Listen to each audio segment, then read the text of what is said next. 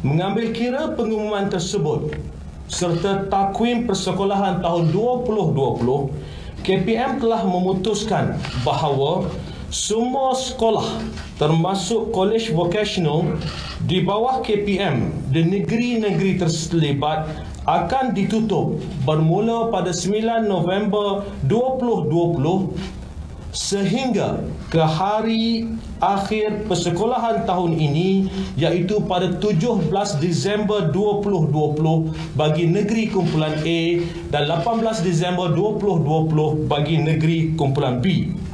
Penutupan ini melibatkan 74% daripada jumlah keseluruhan sekolah di bawah KPM.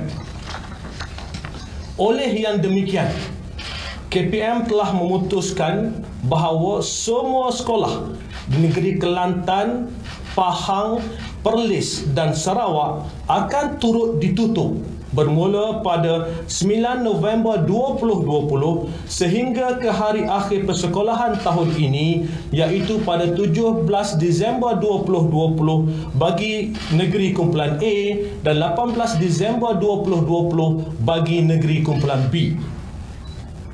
Langkah ini diambil bagi membantu usaha kerajaan memutuskan rantaian penularan jangkitan wabak COVID-19. Sepanjang tempoh penutupan tersebut, pengajaran dan pembelajaran akan tetap diteruskan secara home based learning mengikut kesesuaian guru dan murid pentadbir sekolah perlu memastikan guru serta murid melaksanakan pengajaran dan pembelajaran di rumah. Assalamualaikum warahmatullahi wabarakatuh dan salam sejahtera. Saya Muhammad Zaiful bin Zainal Abidin akan bersama dengan anda untuk berbincang mengenai pelaksanaan kurikulum bagi tahun 2021. Terima kasih kerana mengikuti sesi webinar ini. Walaupun kita sedia maklum semua guru-guru sedang bercuti sambil membuat persediaan bagi pembukaan semula sekolah. Warga pendidik yang saya hormati sekalian, pada tahun 2020, dunia telah digegarkan dengan ancaman COVID-19 yang menyebabkan kerajaan terpaksa mengisytiharkan Perintah Kawalan Pergerakan PKP yang telah kita lalui mulai 18 Mac 2020 sehinggalah pada hari ini. Kini merupakan suatu suasana di luar kebiasaan dan ianya memberi implikasi yang besar terhadap sistem persekolahan khususnya terhadap rutin pengajaran dan pembelajaran di sekolah. Sebagai langkah untuk memastikan kelangsungan pembelajaran murid, guru-guru telah melaksanakan pengajaran dan pembelajaran di rumah PDPR. Namun, adakah pembelajaran sebegini berkesan? Adakah semua murid mendapat input pengajaran yang sepatutnya? Bagaimana dengan murid yang tidak mempunyai akses dan tidak dapat mengikuti pembelajaran sepanjang tempoh PKP? Persoalan kegusaran isu dan cabaran yang berlaku sepanjang penutupan sekolah dan pelaksanaan PDPR ini pasti akan memberi kesan kepada pendidikan murid pada tahun ini. Bagaimanakah kanvas pendidikan khususnya pelaksanaan kurikulum pada tahun 2021?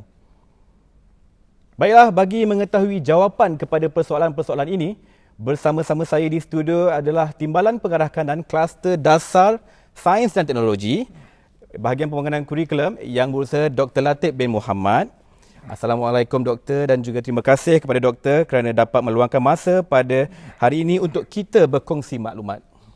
Waalaikumsalam warahmatullahi wabarakatuh dan terima kasih kembali saudara Muhammad Zaiful bin Zainal Abidin. Baiklah doktor. Okey, bagaimanakah pendap- uh, pandemik COVID-19 ini khususnya penutupan sekolah seperti mana yang telah dimaklumkan oleh yang berbahagia uh, Menteri Kanan Dr. Raji Jidin memberi kesan kepada pembelajaran murid? Uh, tuan-tuan dan puan-puan warga pendidik sekalian. Rintitan daripada sidang media yang berhormat Menteri Kanan Pendidikan pada 8 November 2020, KPM telah mengumumkan perkara yang akan dilaksanakan selaras dengan pengumuman PKPB seluruh negara kecuali Pahang, Perlis dan Kelantan. Antara intipati yang diumumkan yang berkaitan pembelajaran murid adalah yang pertamanya penutupan semua sekolah bermula 9 November 2020, pengajaran dan pengaj- pembelajaran di rumah iaitu PDPR akan dilaksanakan sepenuhnya sehingga hari terakhir persekolahan iaitu pada 17 Disember 2020. Yang keduanya, sesi persekolahan tahun 2021 akan bermula pada 20 Januari 2021. Pembukaan sekolah 2021 ini menyaksikan murid tahun 1 hingga tahun 6 dan tingkatan 1, tingkatan 4 serta tingkatan 5 akan kembali menjalani pembelajaran secara bersemuka. Manakala murid tingkatan 2 dan tingkatan 3 akan menjalani PDPR sehingga 7 Mac 2021. Dan intipati yang ketiga, penangguhan tarikh SPM bagi calon SPM 2020 pada 22 Februari 2021.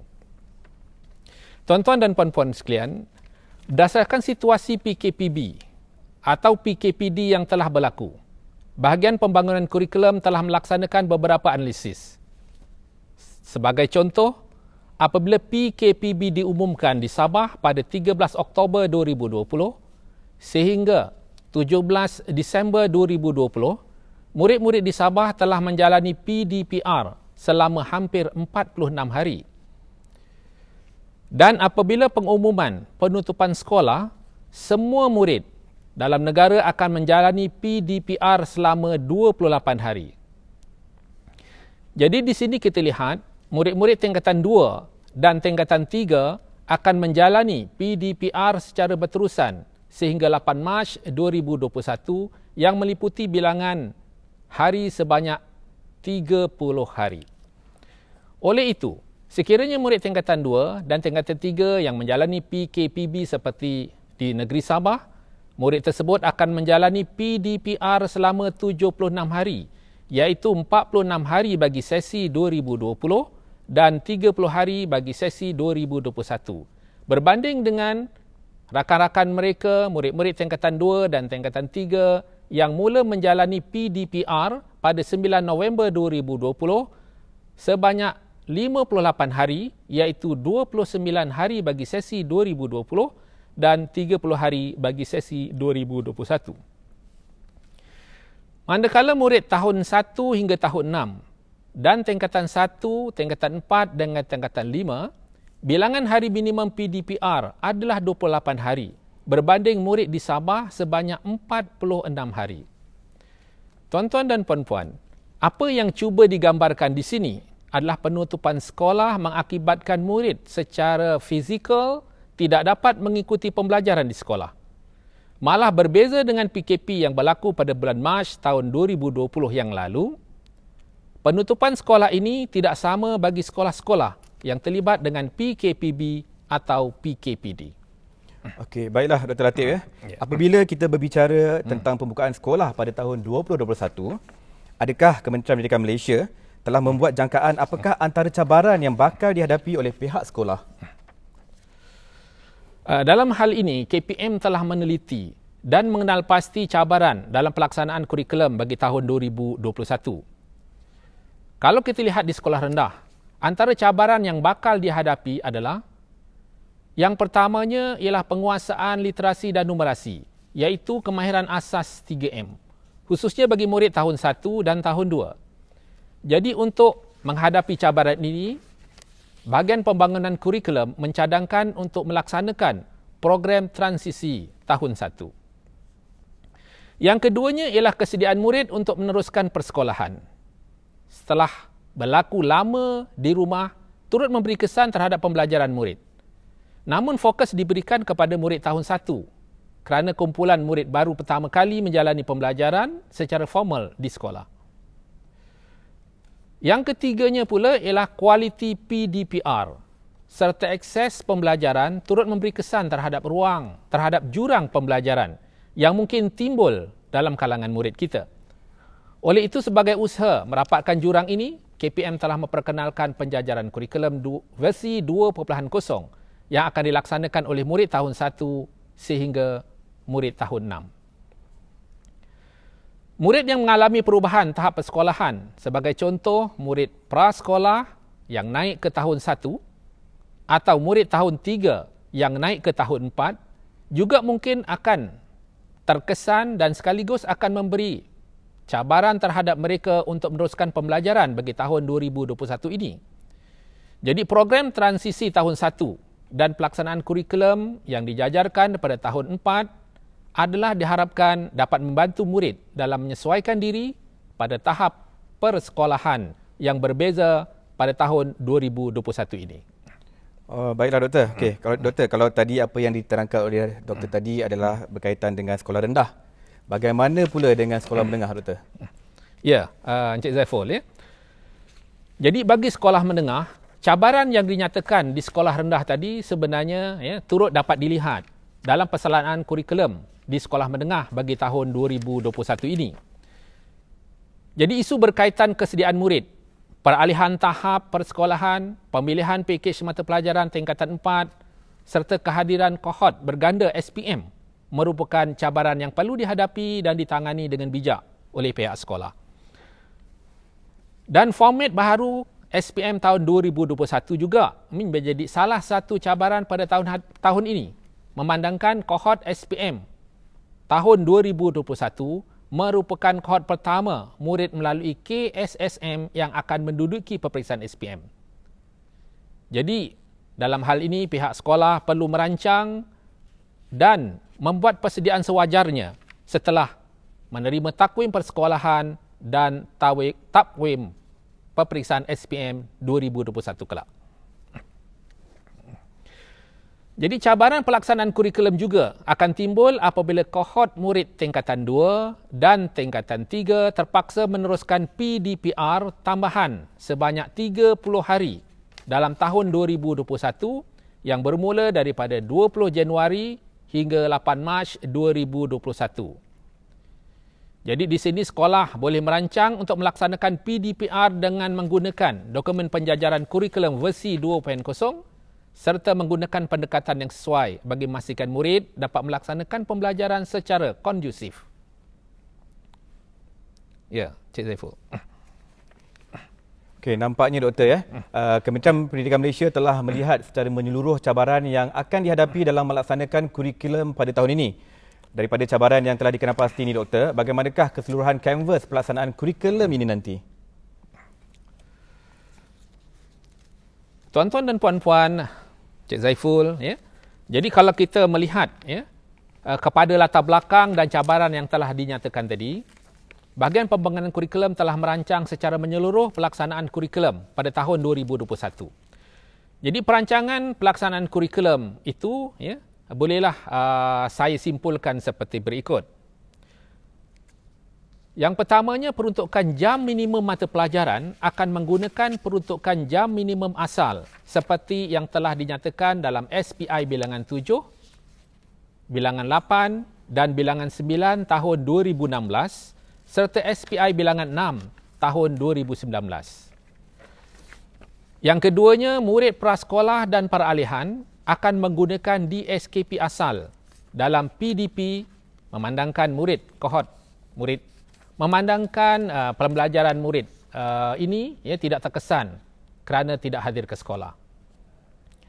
Yang ketiganya bagi murid tahun 1, mereka akan mengikuti program transisi tahun 1 selama 43 hari bermula hari pertama persekolahan. Jadi setelah tamat program transisi ini, barulah mereka akan meneruskan pembelajaran tahun satu dengan menggunakan kurikulum yang telah dijajarkan. Murid tahun 2 sehingga tahun 6 dan murid tingkatan 1 sehingga tingkatan 5 pula, mereka boleh mengikuti pembelajaran pada tahun 2021 dengan mengambil kira kandungan kurikulum yang tidak dapat dilaksanakan pada tahun sebelumnya. Dalam hal ini, guru mata pelajaran boleh memilih untuk melaksanakan kurikulum pada tahun 2020 tersebut. Pada peringkat awal tahun dan meneruskan pembelajaran seterusnya sebaik saja selesai menyampaikan kandungan kurikulum yang terkesan pada tahun 2020 atau mereka juga boleh memilih untuk menyisipkan kandungan yang tidak dapat disampaikan pada tahun 2020 ke dalam kandungan tahun semasa sepanjang PDP sepanjang PDP mereka tahun ini ataupun sebenarnya mereka boleh melaksanakan dua-dua kaedah ini. Okey, baiklah Dr. Latif eh. Saya ingin uh, memetik ucapan mantan Ketua Pengarah Pelajaran Malaysia yang berbahagia Datuk Dr. Amin bin Senin melalui uh, petikan klip video Facebook beliau bertarikh pada 18 Disember 2020. Beliau ada menyatakan bahawa dalam konteks menangani wabak COVID-19 terhadap sistem persekolahan dan pembelajaran murid, maka impaknya perlu diurus menggunakan pendekatan pengurusan perubahan pendidikan yang meliputi tiga fasa iaitu bantuan dan sokongan ataupun kita boleh panggil relief, pemulihan, recovery dan pembangunan semula, rebuilding. Okey, pada pandangan Dr. Latif, uh, bagaimana konteks pengurusan perubahan pendidikan ini diterjemahkan dalam pelaksanaan kurikulum? Okey. Uh, dalam hal ini, perubahan dalam pendidikan ini akan sentiasa dilaksanakan. Ya? Khususnya apabila berlaku pandemik COVID-19 ini. Jadi kita di KPM ya sebenarnya telah melaksanakan penjajaran kurikulum apabila sekolah dibuka pada bulan Julai tahun 2020. Walaupun kita telah merancang ya sebenarnya dan melaksanakan kurikulum yang telah dijajarkan pada ketika itu ya tetapi berlaku penutupan sekolah akibat pengumuman PKPB atau PKPD ya. Jadi maka situasi ini memberi cabaran dan kesan kepada perancangan awalnya.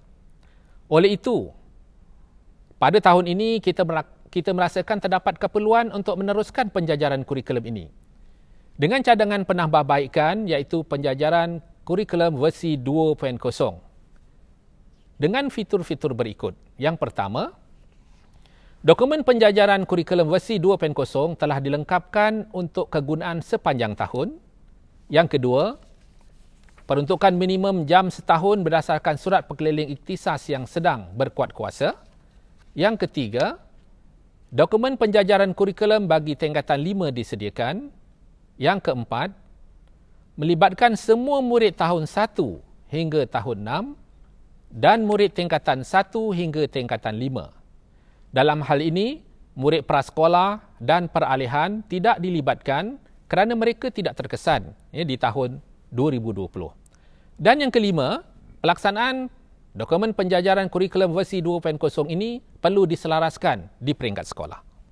Jadi tuan-tuan dan puan-puan, dokumen penjajaran kurikulum versi 2.0 ini telah ditambah baik bagi tujuan menepati semua objektif yang telah disasarkan.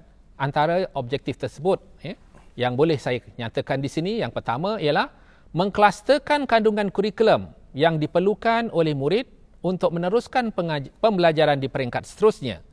Yang kedua, memberi peluang kepada guru dan murid untuk melaksanakan PDP kurikulum yang terkesan akibat bencana. Dan yang ketiga, menyediakan dokumen yang dijajarkan sebagai panduan utama guru untuk melaksanakan PDP khususnya semasa bencana. Dan yang keempat, menyediakan panduan dan maklumat kepada guru untuk merancang pelaksanaan PDP serta menyesuaikannya dengan keperluan semasa mata pelajaran. Tuan-tuan dan puan-puan, KPM juga berharap dengan penjajaran kurikulum versi 2.0 ini yang akan dilaksanakan dapat membantu pihak sekolah dalam merancang strategi operasi kurikulum sama ada semasa atau selepas sesuatu krisis. Malah ianya dapat diaplikasikan oleh semua kurikulum. Apa yang lebih penting adalah kurikulum dapat dilaksanakan sepanjang tempoh persekolahan seperti yang termaktub dalam takwim persekolahan bagi tahun 2021 ini.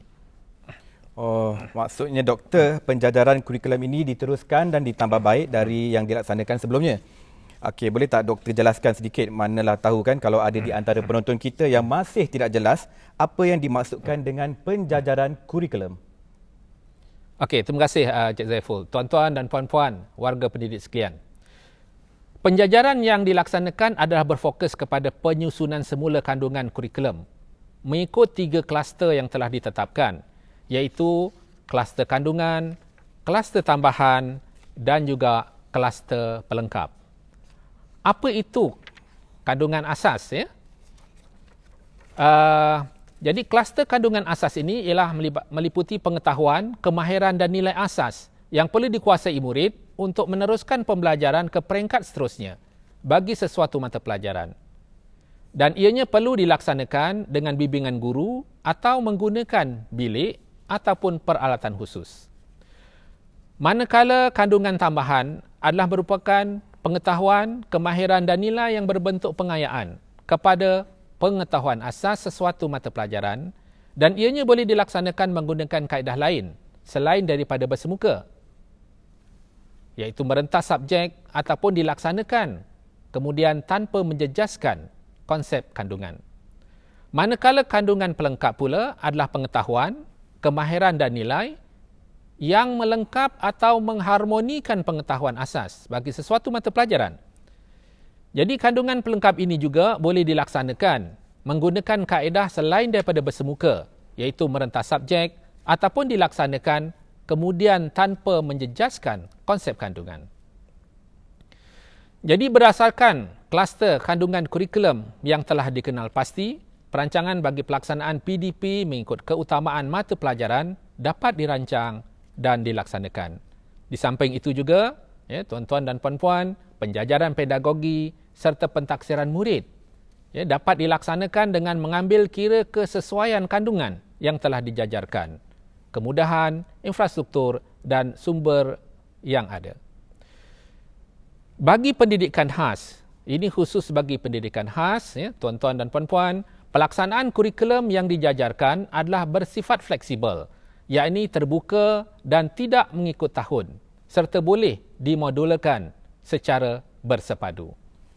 Okay, baiklah Dr. Latif ya, uh, sudah pasti penonton kita pun semua nak tahu apakah peranan pihak sekolah dalam memastikan kurikulum yang telah dijajarkan ini dapat dilaksanakan dengan efisien dan tidak menjejaskan pembelajaran murid.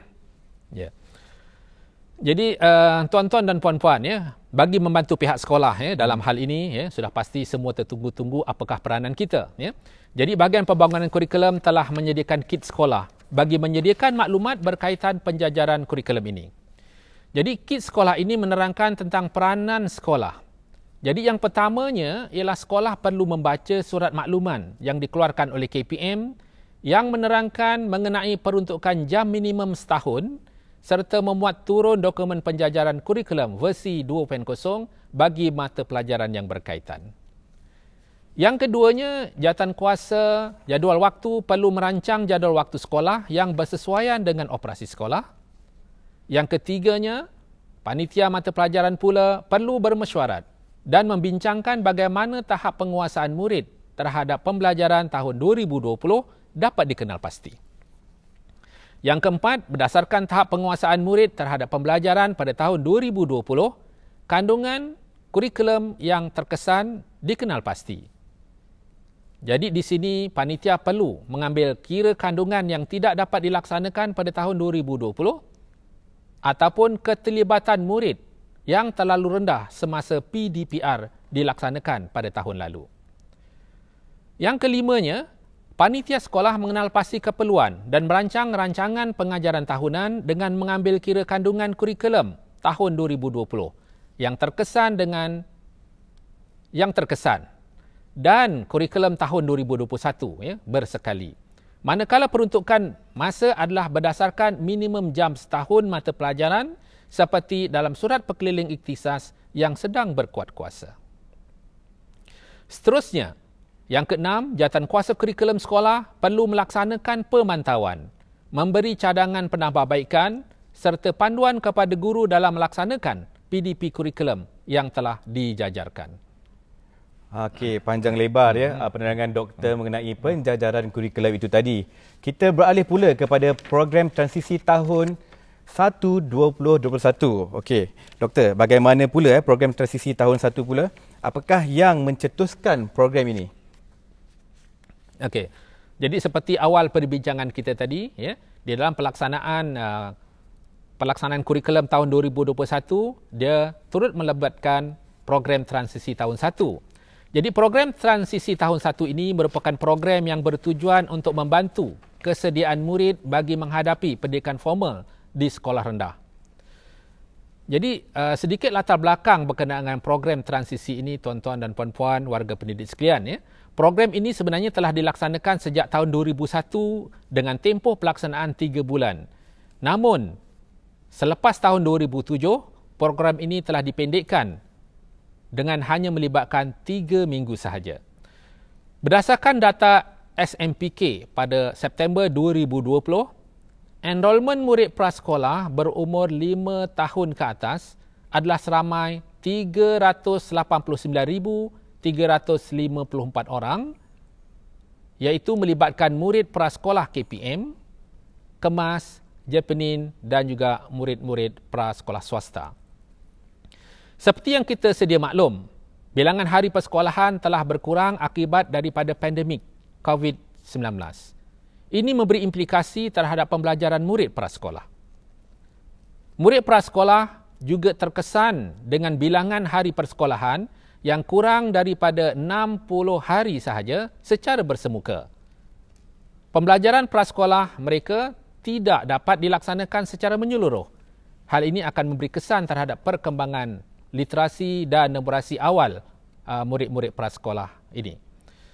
Malah dapatan tinjauan penguasaan literasi awal bahasa Melayu dan bahasa Inggeris yang dijalankan oleh BPK sendiri pada tahun 2020 di 10 buah negeri menunjukkan secara keseluruhan penguasaan literasi awal dalam kalangan murid prasekolah adalah pada tahap sederhana tinggi ke tahap sederhana rendah. Nampaknya seperti okey. Walau bagaimanapun tuan-tuan dan puan-puan, ya, skor sisihan piawai yang kita lihat adalah besar bagi semua konstrak yang diuji dan ini menunjukkan bahawa terdapat jurang penguasaan murid. Jadi dalam hal ini KPM juga mengambil maklum tentang kebimbangan masyarakat khususnya ibu bapa yang bimbang anak-anak mereka tidak dapat menguasai kemahiran asas membaca, mengira dan menulis. Oleh itu KPM merancang untuk melaksanakan program transisi tahun 1 2021 untuk menyediakan murid dalam aspek sosial emosi, sikap dan nilai serta literasi dan numerasi awal bagi mengikuti pembelajaran di tahun 1. Okey, baiklah doktor. Jadi, apakah perbezaan program transisi tahun 1 ini jika dibandingkan dengan program dahulunya? Okey. Jadi, uh, seperti yang uh, saya telah dimaklum seperti yang saya maklumkan sebentar tadi, Program ini sebenarnya ialah bertujuan untuk menyediakan murid dalam aspek sosial emosi, sikap dan nilai serta literasi dan numerasi awal bagi mengikuti pembelajaran di tahun 1. Jika sebelum ini, ya, Encik Zaiful, program transisi tahun 1 ini dilaksanakan selama 3 minggu dan memberi fokus kepada program orientasi agar murid dapat menyesuaikan diri dengan suasana di sekolah rendah. Namun, dengan mengambil kira pandemik yang berlaku pada tahun lalu, program transisi tahun 1 2021 ini akan dilaksanakan secara tiga fasa yang meliputi fasa persediaan, fasa penyesuaian dan fasa kesediaan. Tuan-tuan dan puan-puan, apa itu fasa-fasa tersebut? Fasa persediaan sebenarnya ialah fasa untuk dilaksanakan sebelum sesi persekolahan bermula mulai 11 Januari 2021 sehingga 19 Januari 2021 di mana pihak sekolah perlu membuat persiapan dari aspek pengurusan persediaan persekitaran untuk menerima murid tahun 1 ini. Penyelarasan dalam kalangan guru tahun 1 yang akan melaksanakan program transisi tahun 1 2021 juga perlu dilaksanakan pada waktu ini bagi memastikan guru dapat memahami modul yang dibekalkan, merancang aktiviti berdasarkan tema yang sesuai serta menyediakan bahan bantu mengajar. Malah juga malah guru juga perlu menyusun perlu menyusun atur kelas serta membuat persediaan yang berkaitan untuk murid serta ibu bapa. Taklimat kepada ibu bapa murid tahun 1 juga perlu dilaksanakan sebelum sekolah dibuka dalam fasa ini bagi menerangkan berkaitan program transisi tahun 1 2021 serta pembelajaran murid tahun 1 setelah program ini selesai dilaksanakan. Ibu bapa juga perlu diberi kesedaran untuk turut serta sepanjang program ini bagi memastikan kesediaan murid secara mental, sosial emosi dan fizikal. Kesediaan dari aspek pembelajaran juga perlu diberi perhatian. Tuan-tuan dan puan-puan, ibu bapa juga ya perlu memastikan kelengkapan pembelajaran anak-anak mereka seperti alat tulis, buku dan pakaian dapat disediakan bagi anak-anak mereka di tahun satu ini. Fasa yang kedua ialah fasa penyesuaian. Dalam fasa ini, ianya bertujuan untuk menyesuaikan murid dengan keadaan dan persekitaran sekolah. Membina hubungan antara murid dengan rakan sebaya dan guru serta membina keyakinan diri murid untuk berkomunikasi. Fasa ini akan bermula pada hari pertama persekolahan hingga hari ke-8 persekolahan iaitu daripada 20 Januari 2021 hingga 29 Januari 2021 menggunakan modul orientasi yang telah disediakan oleh KPM. Tuan-tuan dan puan-puan warga pendidik sekalian, modul orientasi ini meliputi aktiviti seharian murid. Sebagai contoh, pelaksanaan sehari modul orientasi bermula dengan rutin kelas, diikuti perbuat, perbualan awal, aktiviti pembelajaran iaitu murid mengikuti aktiviti literasi dan numerasi asas, disusuli dengan aktiviti suai kenal. Kemudian murid-murid akan rehat, disusuli pula dengan aktiviti fizikal dalam kelas dan juga aktiviti pembelajaran. Dalam hal ini, tuan-tuan dan puan-puan, peruntukan masa adalah mengikut waktu persekolahan tahun satu. Seterusnya, fasa yang ketiga iaitu fasa terakhir dalam program transisi ini ialah fasa kesediaan. Dalam fasa ini, akan dilaksanakan mulai 1 Februari 2021 sehingga 25 Mac 2021 iaitu daripada hari ke-9 hingga hari ke-43 persekolahan iaitu sebelum murid-murid bercuti pertengahan penggal yang pertama. Fasa ini bertujuan untuk meningkatkan keyakinan murid dalam interaksi sosial dan pembelajaran, menyediakan mereka dengan pembelajaran seterusnya membentuk sikap positif dalam pembelajaran.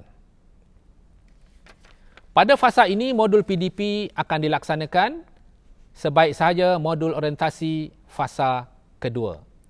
Tuan-tuan dan puan-puan, modul PDP yang digubal ini adalah berdasarkan kepada lima aspek pembelajaran iaitu kognitif, nilai, kreativiti dan estetika, kesejahteraan fizikal dan kesihatan, sosial dan emosi. Pendekatan modul ini adalah secara bertema. Modular dan bersepadu dengan sokongan guru, ibu bapa, pentadbir dan persekitaran. Pengumpulan modul ini juga mengambil kira kandungan kurikulum standard prasekolah kebangsaan, KSPK dan KSSR tahun 1. Tuan-tuan dan puan-puan, pemilihan tema di dalam modul ini adalah berdasarkan konteks murid, tahap perkembangan murid dan situasi semasa. Pelaksanaan modul secara bertema dapat membantu murid untuk mengaitkan pengalaman sedia ada dengan pengetahuan baru dalam kehidupan sebenar. Pelaksanaan modul PDP tertaluk kepada pihak pengurusan sekolah dengan mengambil kira aktiviti fizikal dilaksanakan dua kali seminggu oleh guru pendidikan jasmani. Aktiviti dalam tema pula boleh diubah suai mengikut tahap perkembangan murid dan konteks sekolah. Pentaksiran bilik darjah pula dilaksanakan sepanjang fasa ini dilaksanakan. Ya penonton sekalian ya, menarik sekali ya penerangan daripada Dr. Latik sebentar tadi. Baiklah doktor, kita ada soalan seterusnya doktor ya. Uh, kita telah ketahui semua perancangan Kementerian Pendidikan Malaysia untuk pelaksanaan kurikulum pada tahun hadapan.